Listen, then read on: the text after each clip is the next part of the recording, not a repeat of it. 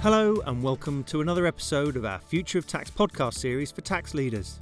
For today's episode, I'm joined by two leaders who are very active in this space J.A. Arton, EMEA Regional Tax Reimagined Leader and Partner, KPMG in the UK, and Susie Cook, Global Tax Transformation Services Leader for KPMG International and Partner, KPMG in Canada.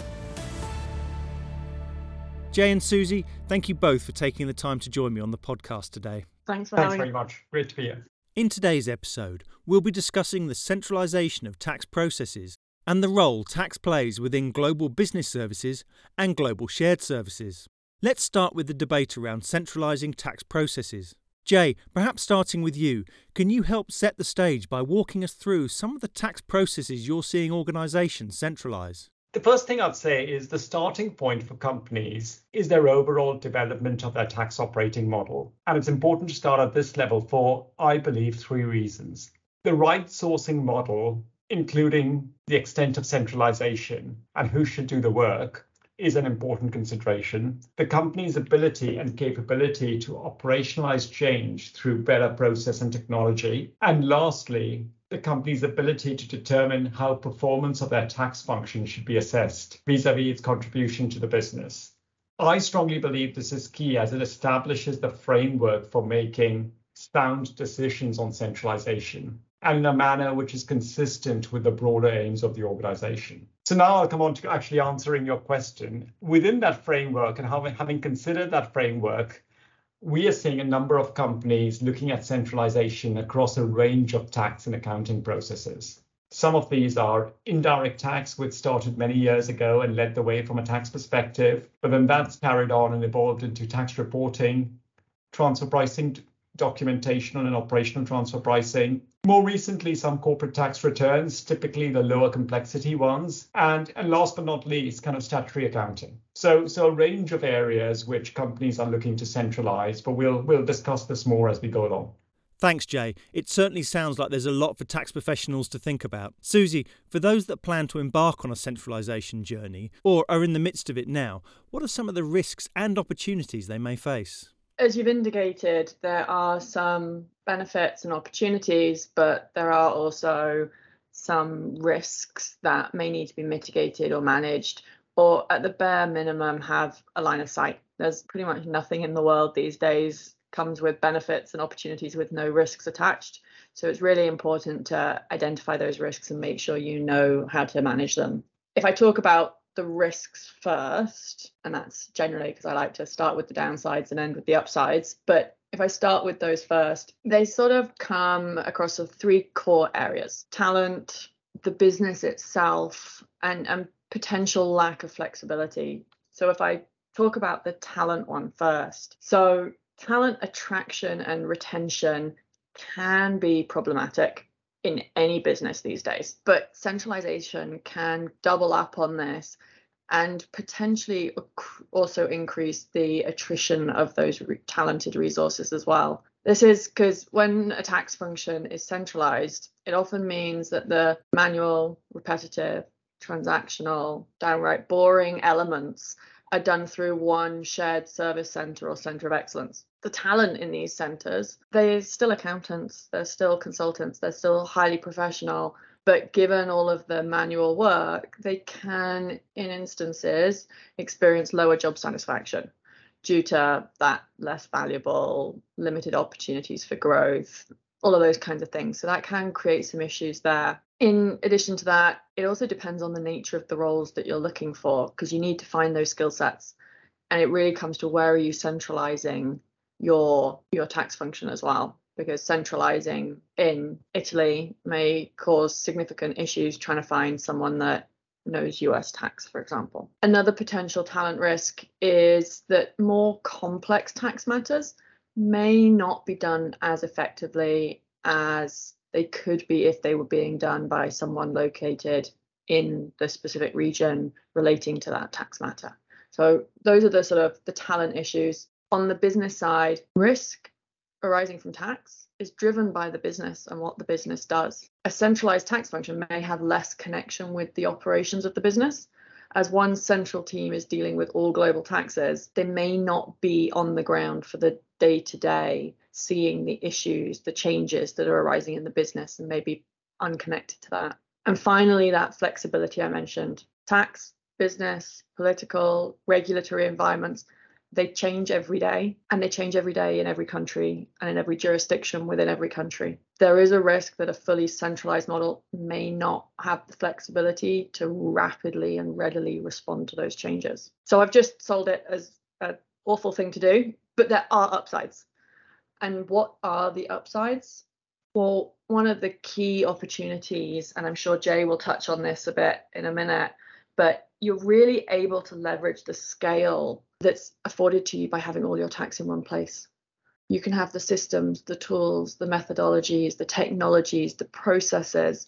They're all there at the tip of your fingertips to improve the quality and actually mitigate some of those risks I just mentioned because you don't have a whole load of different processes and different systems trying to work together. You actually are doing it all consistently across the board you also have the ability to bring in newer, more effective technologies and tools because you're dealing with a lot, not just Italy's issues or the US's issues. Some of the risks associated with talent also have benefit upsides. So, a centralized model does provide access to resources centrally with more ability to scale as required, and you can pull on a vast range of different skill sets and knowledge all in one go, in one transaction, in one compliance, for example where both tax and finance are both centralized, the issue I mentioned around not being connected to the business goes away because you're still connected with all the other back office teams that are centralized in the same location. And of course, the obvious,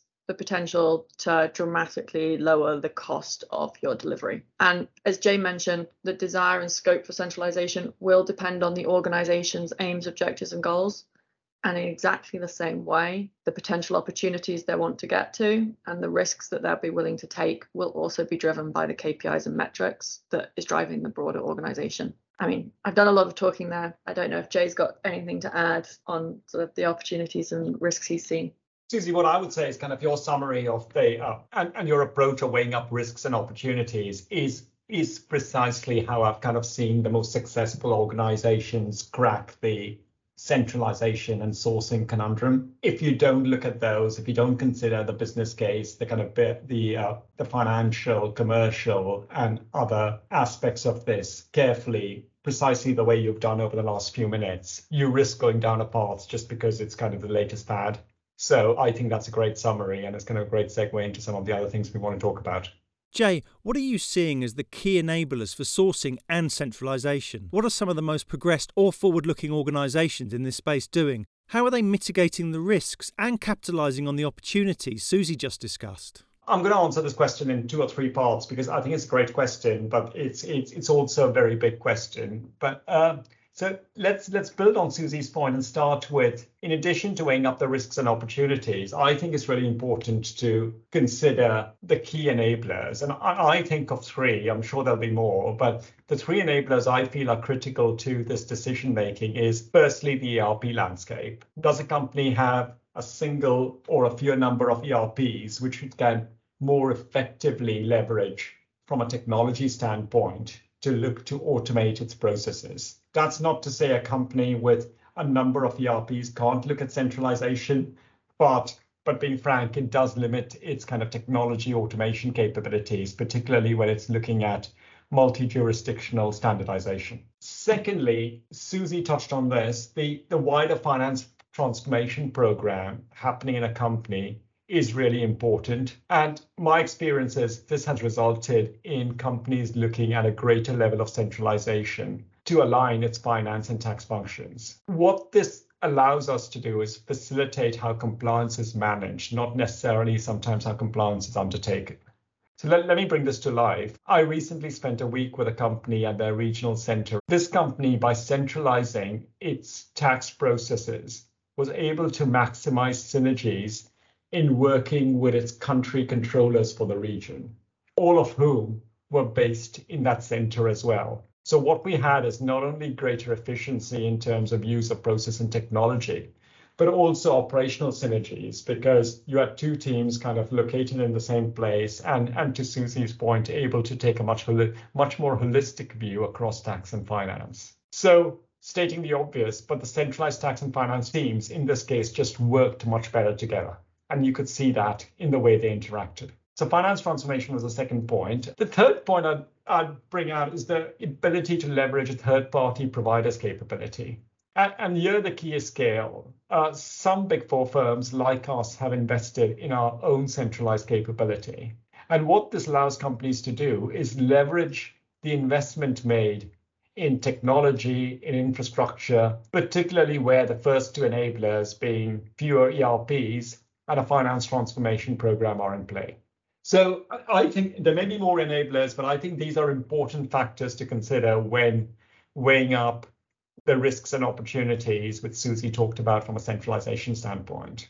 For me, the key learning is to focus on centralization where there is a business or commercial reason to do it not not simply to kind of centralize for centralization's sake.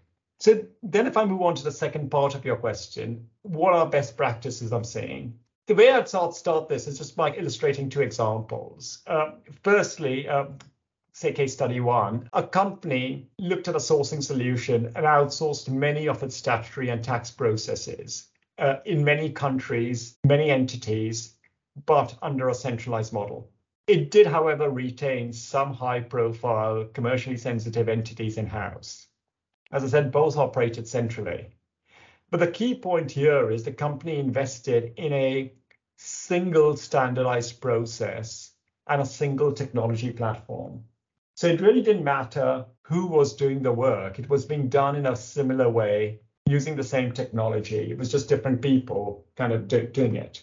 And, and to me, this illustrated the point that the efficiencies are gained through the greater automation and the greater standardization. And as Susie said, centralization enables this, but it it shouldn't be confused sometimes with sourcing. And that was that's the kind of myth I want to bust is kind of sometimes people think of centralization and sourcing as the same thing, but this is all about how you centralize. It could be different models within centralization, different people doing things. And this company is a great example of how they've continued to drive efficiency whilst maintaining a centralized, standardized model. The second example I'd call out is a company which set up their own centralized regional team to deliver a full managed service to its business across all tax and statutory accounting processes. The difference here was the team wasn't organized in the traditional way sometimes tax functions look at things, which was kind of separate pillars for indirect tax, transfer pricing, and the like, but rather on a country and entity basis. So the benefit here was kind of the, the teams were able to gain a much greater understanding of the business. And I think Susie touched on another very interesting point when she was talking about the risks and opportunities, which was the capability development of the team. Here, the team were able to develop skills across a range of accounting and tax issues. And and as they optimized this model, this company then kind of wanted to use kind of the best of what was in the market, which was my third enabler, and and therefore effectively transferred that team to a third party provider to move more to an outsourced managed service model but the hard work, the groundwork had been done when they set up their center. So Yo was an example of a company who looked at it in a holistic managed service from a holistic managed service perspective, started on a journey and have continued to evolve their model to make the best use of kind of technology and process standardization available to them. So to me, these two examples are examples of kind of really good, close to best practices I've seen. And I think the key learnings I take away from this as kind of companies look at look at different models is centralization as a term is fine, but what is driving it is that the management of tax is no longer the, the purview of the local jurisdiction only. So it is becoming more it is becoming more central. And at the same time, we're seeing kind of when we look at tax and tax compliance in particular, companies are getting more savvy about the skills needed to deliver on this. It's not just about tax technical skills, it is about kind of process, organization, data management skills. So all of this kind of these learnings are really driving us to kind of think about compliance, centralization, and tax centralization in a different way to the way we looked at it maybe two, three, four years ago. And Susie, are there alternative operating models? And how does an organisation determine the optimal model for their business? Well, a couple of the things Jay mentioned important to consider and remember when an organization is determining its optimal model. One being that centralization needs to be thoroughly thought through and considered based on the organization. And I love the phrase he used that not to centralize for centralization's sake. We see that, or I used to see that a fair amount with organizations where centralization was the current buzzword and cool thing to do. So they did it um, and had to rapidly undo it because they hadn't thought it through holistically. And the other is that centralization is not a synonym for outsourcing. Your sourcing question is just a part of the centralization consideration. So I thought those two bits were really interesting. As it relates to your question, I could do an entire podcast or two hour training session on the answer to that question. So I'll try and keep it short. When designing your operating model, you need to look across all the components for a true desired future state. And they would be functional processes, your people, your service delivery model, your technology, your performance insights and data, and your governance. And all of those things need to be considered, whether you're decentralizing, whether you're centralizing, whatever you're doing. Because as Jay mentioned, if you get your processes right, your people have the right skill sets, some of the rest of it just flows. It, the sourcing question becomes irrelevant because everybody's following the same process. You get rid of, when I was going through my accounting exams, the key man risk disappears. And then when you look at each of those core components, of course, again, there's no one size fits all. Every company was, is different. The number of companies in the world is the number of ways that people will twist and jive and design their own operating model and their own centralization strategy. So when we talk about how to think that through, you need to bring the whole business along for the ride. You need to get their buy in. And when you look at centralization versus decentralization, there are a couple of key things that you really need to think about. And these tie back to some of the things I mentioned earlier and that Jay's talked about. And the first is stakeholder alignment. So, how is tax aligned with its stakeholders, or you could call them customers? And again, how is your organization set up? How are the metrics aligned? That all flows into the stakeholder alignment. So, for example, in Jay's examples, they were aligned by sort of business unit, by legal entity. That, that's one way of doing it. But could it be compliance versus reporting? So by process. Could it be geographical, aligning people by the different regions around the world? So really thinking that through because that will impact the types of skill sets you want in the different teams, where you need those teams located. So thinking about where your stakeholders are and who they are. And then the delivery model is how the work's being delivered. So we've talked a lot about centralization, but there's decentralization. So the exact opposite, where accountability and resources are within business units or legal entities. But there's also things like co-location, where a central service team performs transactional tasks, but local teams do more complex activities, or a center of excellence model, which incorporates a business partner or a shared center into the mix. So there's there's many different ways of doing it. It doesn't have to be one end of the spectrum or the other. And then you get the question around sourcing options. So is it all in-house? Is it co-sourced where you team together to get things done? Is it fully outsourced to third parties? which as Jay mentioned gives you again more access to technology and leverage and scale? Or is it a managed service? And there again, I'm sure Jay could spend hours explaining the differences between outsourcing and managed service, but it really is sort of four levels of different sourcing options and it doesn't relate to the location that the services are being delivered. So when thinking through each of these, it sounds very easy. You pick one in each bucket and you move forward, but it's not. There are hybrids, multiple versions and varieties of different options. And as we've said before, and I'm sure we'll say again, the starting point is really to determine which of these makes the most sense for you and you alone. It, it's not overly relevant what other companies are doing. It's more important what you're doing and how you can best benefit from it. That's great. Thank you both, Susie and Jay. And that brings us neatly to the end of part one in this two part podcast episode on the centralisation of tax processes and the role tax plays within global business services and global shared services. Join us next week for part two, where we'll discuss tax policy, technology available to tax teams, and data management. Please email us with any questions you have about today's episode at tax at kpmg.com. We'd also love to hear from you with any suggestions you have for future episodes. Until next time, thanks for listening.